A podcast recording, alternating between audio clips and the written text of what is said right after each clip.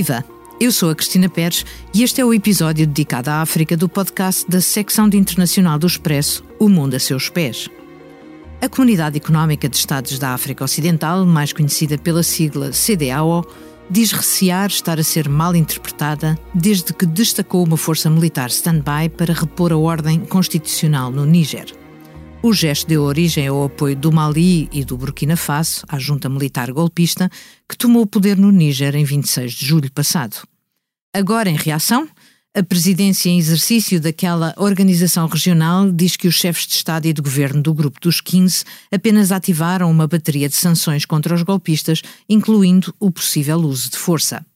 Há múltiplos esforços diplomáticos em simultâneo, como o da Argélia, que enviou o seu chefe da diplomacia à Nigéria, Benin e Gana em busca de uma solução política, lembrando de caminho o destino incerto de países como a Líbia e a Síria, que foram palco de intervenções militares. Enquanto maior nação africana, que partilha mil quilómetros de fronteira com o Níger, a Argélia recusa-se a aceitar uma terceira frente desestabilizada, além das que já é obrigada a partilhar com o Mali e o Burkina Faso.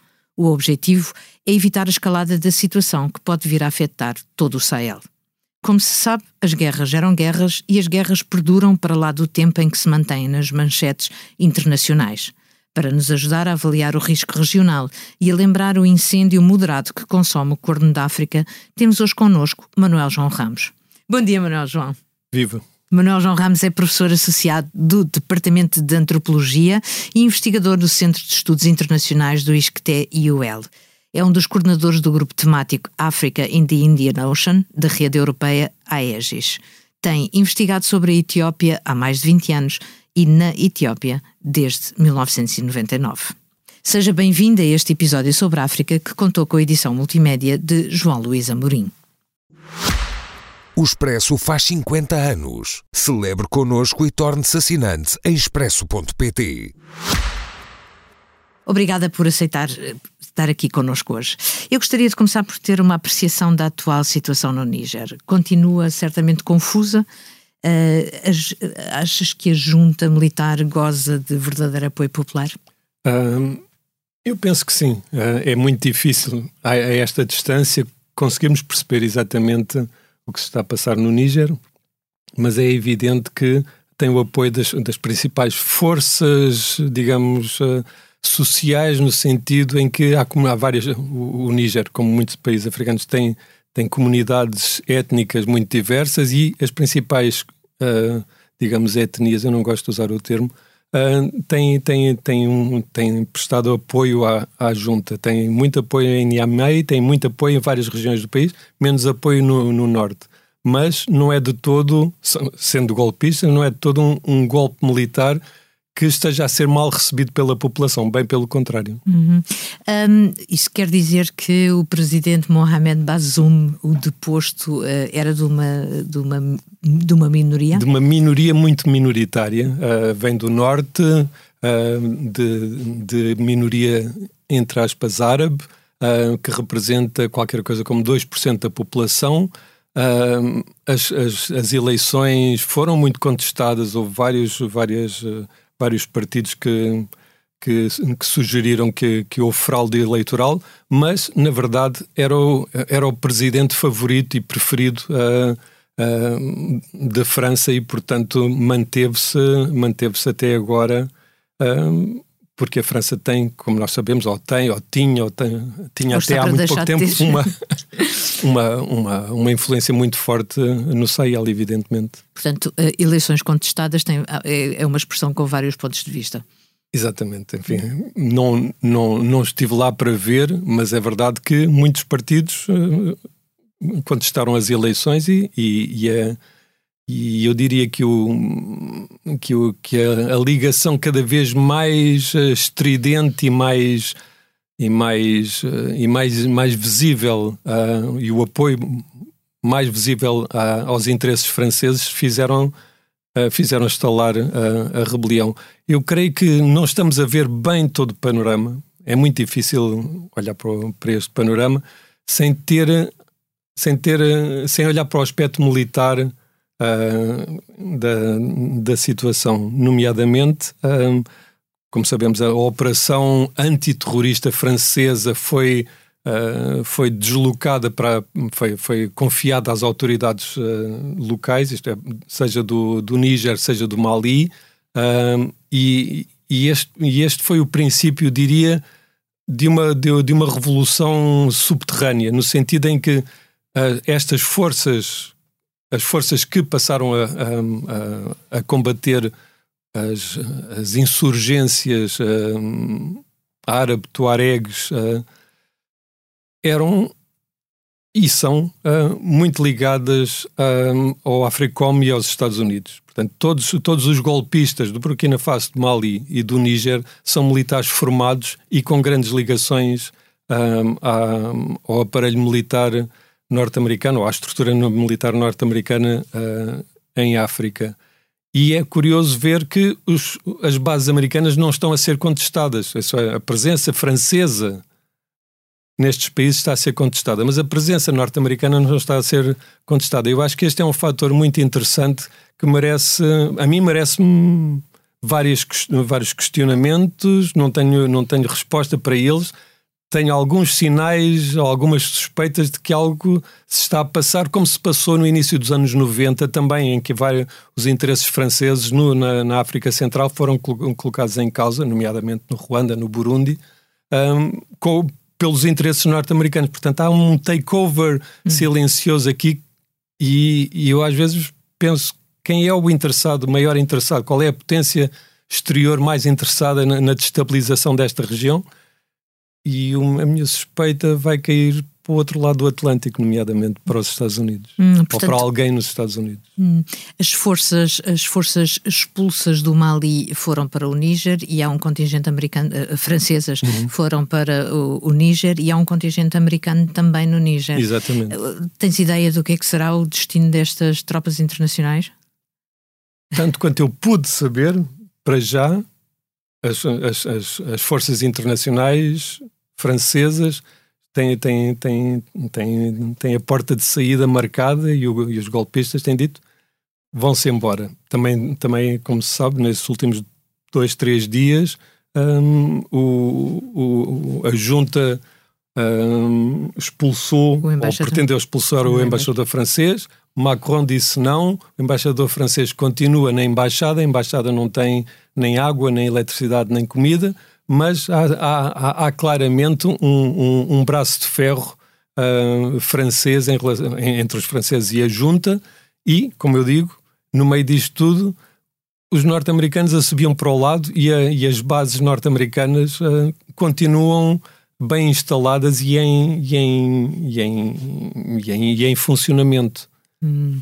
Vamos olhar um pouco para o ponto de vista hum. africano, ou seja, a União Africana suspendeu o Níger, a CDAO impôs sanções, a junta militar recruta reforços para o exército e forma, de forma a defender-se de uma intervenção e os vizinhos estão inquietos, não é? Hum. Ou seja, estamos a falar de fronteiras, uh, o Níger tem mil quilómetros de fronteira uhum. com a Argélia, tem 1500 uh, quilómetros de fronteira com, com, com a Nigéria. Uhum. Temos ingredientes explosivos para, para o lado de quem? Porque Sim, eu, eu, eu, sei que falar da insurgência, esta, esta, esta base de estabilização que é razão para uhum. mandar tropas, para fazer acordos e etc.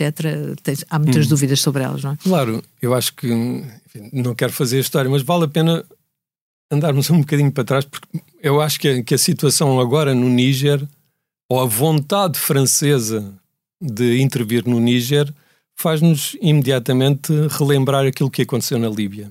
E, e, falando da Argélia, de facto, a Argélia não tem só os países do Sahel como, como, como fronteiras instáveis, tem, tem também um, um conflito uh, perno com o, com Marrocos e tem a Líbia ao lado.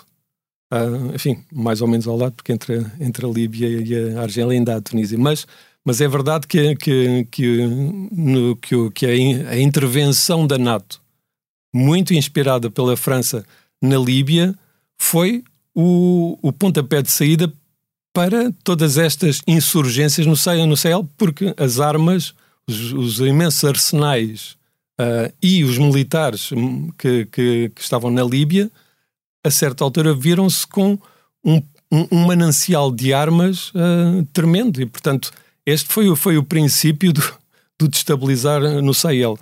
E, portanto, que os franceses agora sejam, tenham sido os, os principais interventores no sentido de conter uma insurgência que resultou da, inter, da intervenção francesa uh, no, na Líbia é, é, interessante, é paradoxal e é, e é irónico. Agora, um, eu, eu não. Eu, eu, diria, diria o seguinte: o, o ECOVAS, ou a CDAU, um, de início disse logo intervenção militar. Como se sabe, Exatamente. Burkina Faso e Mali disseram um nem pensar, ou Exatamente. seja, um ultimado, mas uma parte dos países da CDAU disseram se a CDAU intervém, nós defendemos o, o Níger contra a CDAU. Portanto, logo ali deixou de haver unanimidade.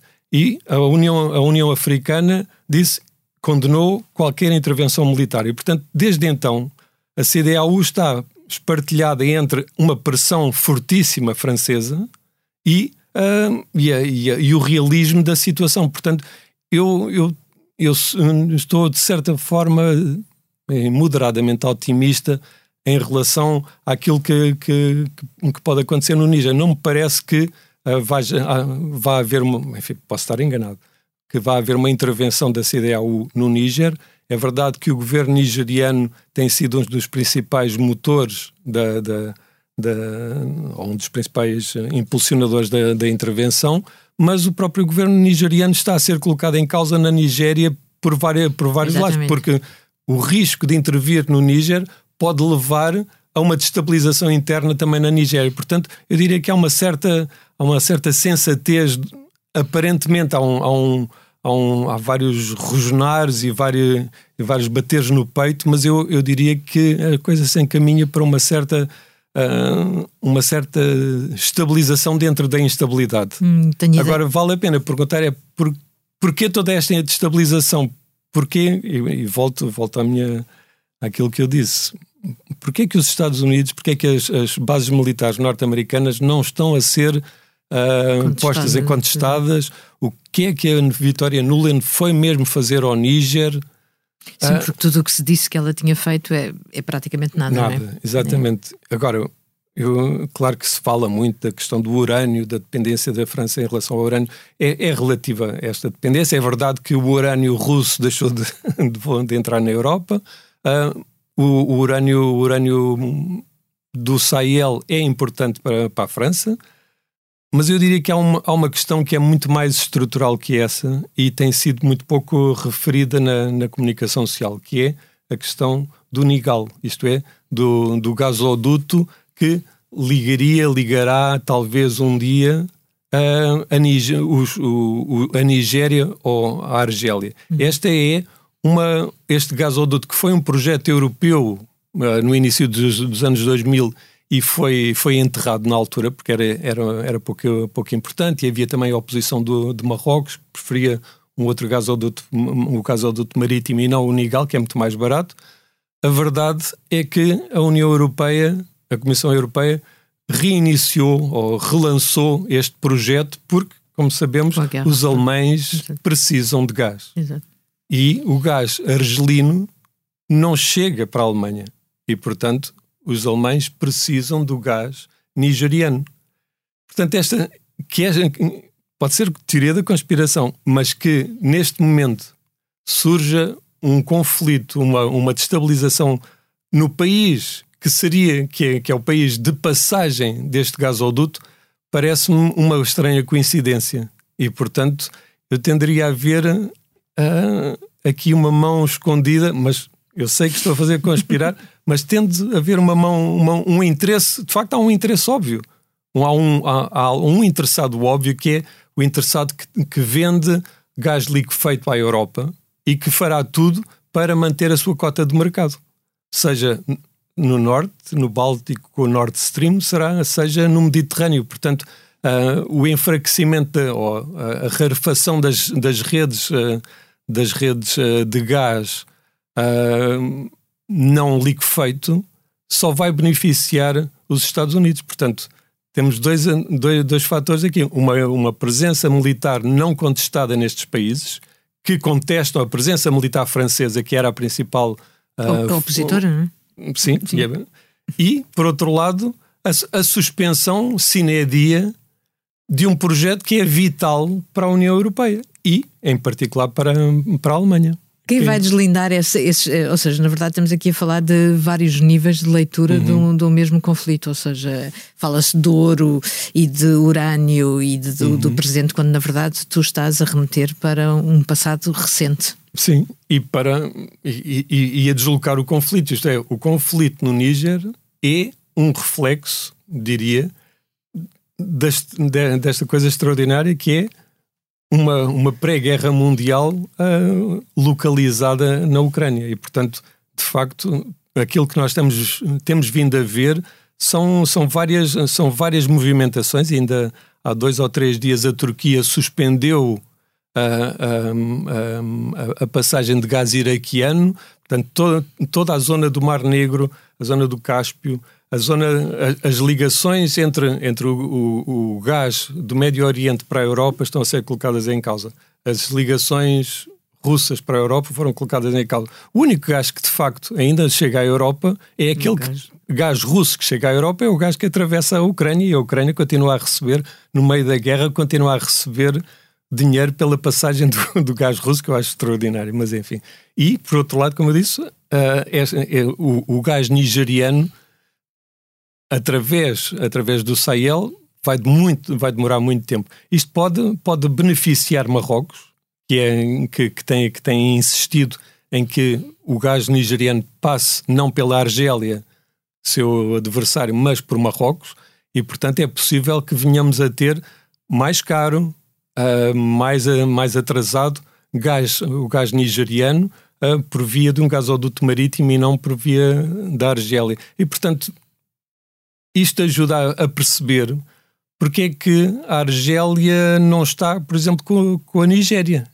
Porque, evidentemente, para, para a Argélia, a, a, a resolução do conflito no Níger não pode passar pelas mesmas condições porque passa para, para a Nigéria. Isto é, é melhor que a situação no Níger se acalme e que não haja uma, uma destabilização adicional pela intervenção de, de tropas, sendo que neste momento já existem tropas do Burkina Faso e do Mali em território do Níger para defender a junta do, da, da, da, desta ameaça de tropas uh, nigerianas da, da CDAO. Portanto, uh, eu diria que, há, que há, um, há um conjunto de parceiros que estão de facto muito interessados numa estabilização e há um conjunto de parceiros que não estão nada interessados na, na, na no, no, fim da destabilização. Não, João, eu vou aqui virar para a tua zona de especialização, como se esta não fosse também, uh, por falar em manchetes e informação. Hum. Ou seja, há outras zonas de conflito e de países uh, tão importantes como a Etiópia. Hum. Uh, o último surto que ali surgiu de rebelião é na região da Mara, com este grupo FAN, que começou uhum. uma rebelião em, em, abril, quando o governo propôs a sua integração no exército ou na polícia. Antigos ali, aliados do governo para o Tigré ou uh, pessoas que se estavam a defender. Ou seja, esta região, uh, quando falamos da Etiópia, falamos de um país que uh, foi anunciado que vai entrar para uhum. os BRICS, que é sede das, das organizações internacionais multilaterais africanas e que tem estes focos de violência em permanência uhum. e, e, falas um pouco sobre isso. Ah, eu diria que por um lado há fatores internos muito importantes para perceber seja a guerra civil, que foi uma guerra civil terrível de, de, de 2020 a 2022, passou completamente despercebida no, no, no, mundo ocidental, mas foi uma coisa horrível e absolutamente traumática, e este, no, este reacender do, do conflito. Portanto, há de facto fatores externos, internos e, e eu iria gastar 10 podcasts para, para ajudar para, para explicar estes fatores internos. Há também, na verdade, fatores externos um, e, e há, há, uma envolvência externa importante. Há, por um lado, a Arábia Saudita, há, por outro lado, interesses europeus. Um, e isto vale seja para a Etiópia, seja para a Somália, seja para o Sudão, e eu diria, seja também para os países do Sahel. Uhum. Uh, porque nós falamos um pouco de franceses e de, e de, e de, de norte-americanos, de, de, europeus no Sahel, mas não falamos da, da, da, da presença e da influência financeira e outra árabe um, e, uhum. e, e, é, e, essa é absolutamente vital para, para percebermos muitas das dinâmicas que, que ocorrem no Sahel. Também não falamos da presença russa e, e vamos deixá-la vamos deixá-la de lado, pelo menos no Sahel, mas não podemos deixar, não a podemos manter de lado nem a presença russa, nem a presença árabe, nem a presença turca, nem, a, nem, a, nem, a, nem o papel egípcio neste conflito. Há um conjunto de atores regionais com fortes interesses numa zona através da qual passa 40% do, do, comércio mundial, que é o Mar Vermelho. Uhum, uhum. E apesar de a Etiópia não ter, uh, não ter acesso ao mar, neste momento a relação com a, com a Eritreia foi restabelecida e, portanto, de facto, a Etiópia neste momento é um, é um, é um e sempre foi no Corno da África um, um, um, um, elemento vital para a dinâmica do, do Corno da África e das relações com a, com a Península Arábica. Há também interesses europeus e eu diria, eles estão todos em perda. Os interesses europeus no Corno da África, tal como estão na, na, na, no, no, Sahel, no Sahel, no Corno da África, os interesses europeus e a, e, a, e, a, e a, tentativa de influenciar, seja o que for, está em perda. Uh, no Corno da África está também em perda, muito mais do que no Sahel, uh, uh, o interesse norte-americano em, em manter uma influência naquela zona. Por um lado, o Djibouti tem já uma, uma, uma base chinesa, vizinha da base norte-americana e da base uh, francesa. Uh, o Irão tem interesse em, em, em, em instalar uma, uma base uh, também no, no, território sudanês. os países árabes, evidentemente os Emirados e a Arábia Saudita, não têm interesse que o Irão o faça e, portanto, muitas da, muita da dinâmica no, no Sudão passa também por dinâmicas que não são internas ao Sudão, são, são, são regionais. E desde o início, eu, eu, eu, tenho, que, tenho que confessar isto, eu, eu, eu segui de longe, uh, e durante todo o período da pandemia, um, o mais possível aquilo que aconteceu na, na, na guerra da Etiópia, ah, e tenho muitos, muitas pessoas conhecidas e muitos contactos, e tenho amigos na, na Etiópia que me foram, de uma maneira ou outra, mantendo-me a par, mas foi muito interessante uh, ver como uh, todos aqueles que não eram tigrinhos na altura tinham um discurso que na altura, na altura eu, eu não estava muito. Sim, era intrigante. Era um discurso anticolonial tendo em conta que a Etiópia sempre se orgulhou de ser um país que nunca foi colonizado, este discurso anticolonial, que era, que era, era transversal à, à, à população, à população eh, etíope. Nós, estávamos a, nós estamos a lutar contra a intervenção colonial ou neocolonial euro-americana. Ou seja, que, os, que o, o, TPL, o TPLP a, a frente, a, a frente, frente, de libertação, de libertação do, do, do, Tigre, uh, era vista como o, o, um, um, fantoche dos interesses norte-americanos e, e, europeus e que esta guerra civil estava era na verdade uma guerra de independência da Etiópia face, hum. uh, face aos seus parceiros europeus e, e, e norte-americanos. Para mim foi extraordinária a visita de Estado do, do primeiro-ministro Abiy Ahmed Ali uh, a Ankara.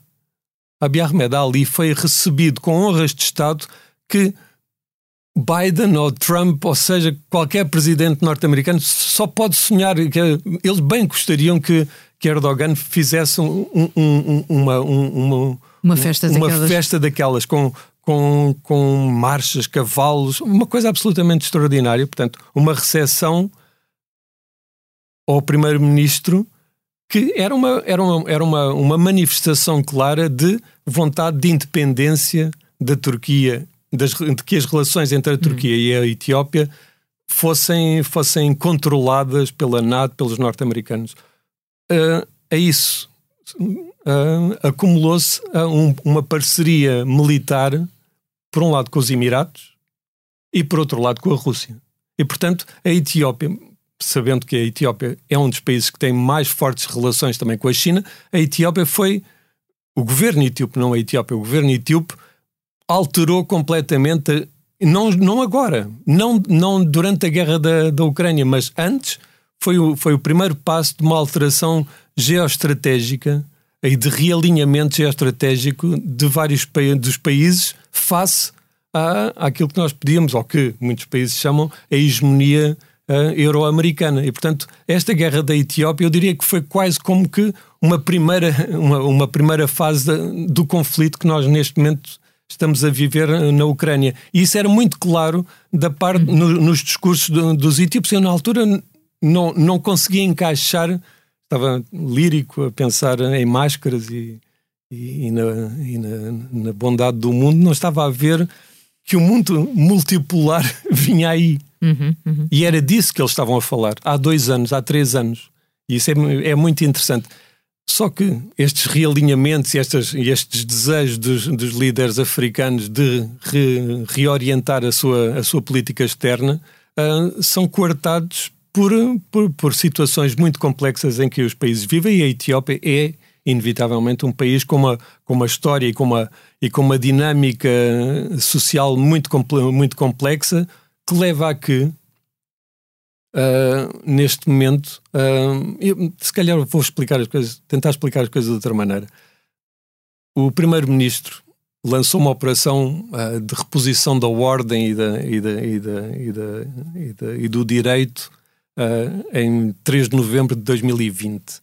Isto é, foi uma tentativa de aniquilar o, o, o seu inimigo, que eram os líderes tigríneos, que contavam com o exército. O exército federal era o exército tigrino que se deslocou, que, que se, uh, que se retirou para as montanhas do Tigre.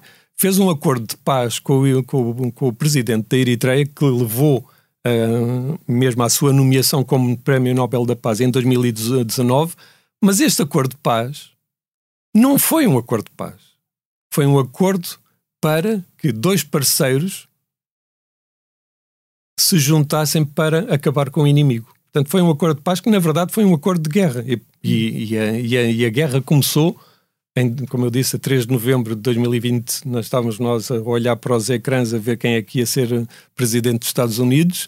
E, uh, e, o, a, e a intervenção no Tigre começou.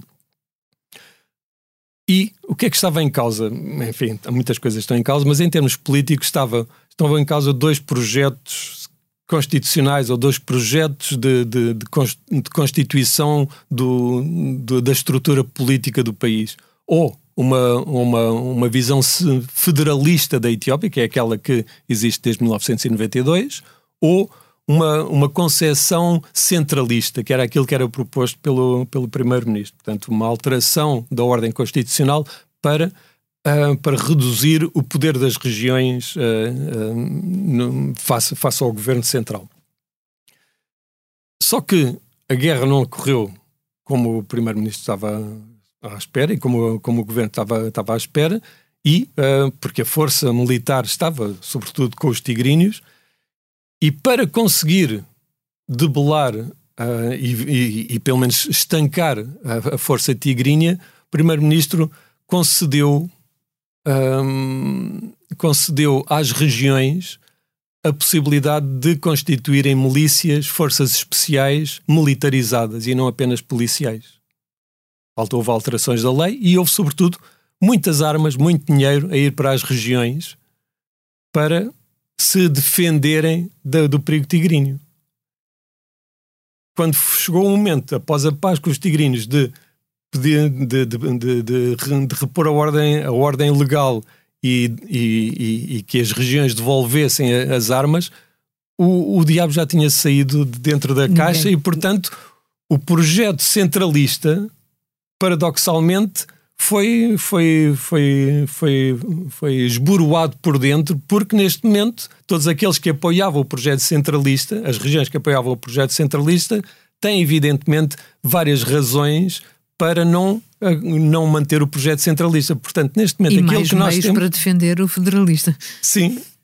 Só que neste momento, aquilo que se está a, a construir como cenário possível é uma, uma coligação entre a região da Oromínia, que é de onde o primeiro-ministro uh, é proveniente e são a maioria, é a maior região do, do país, e os tigrinhos, os antigos inimigos, para, para, para, para conter a revolta dos Amara, que sempre, enfim, historicamente, sempre se consideraram, consideraram os detentores do poder. Historicamente, os, os imperadores, os reis etíopes, eram, eram sempre Amara. Portanto, o, o, o país está numa situação de grande destabilização e não sei como é que, que vai sair. Acho, falei anteontem com, com um amigo que, que, voltou para, para a região Amara e ele diz que a situação está mesmo muito, muito, muito complicada.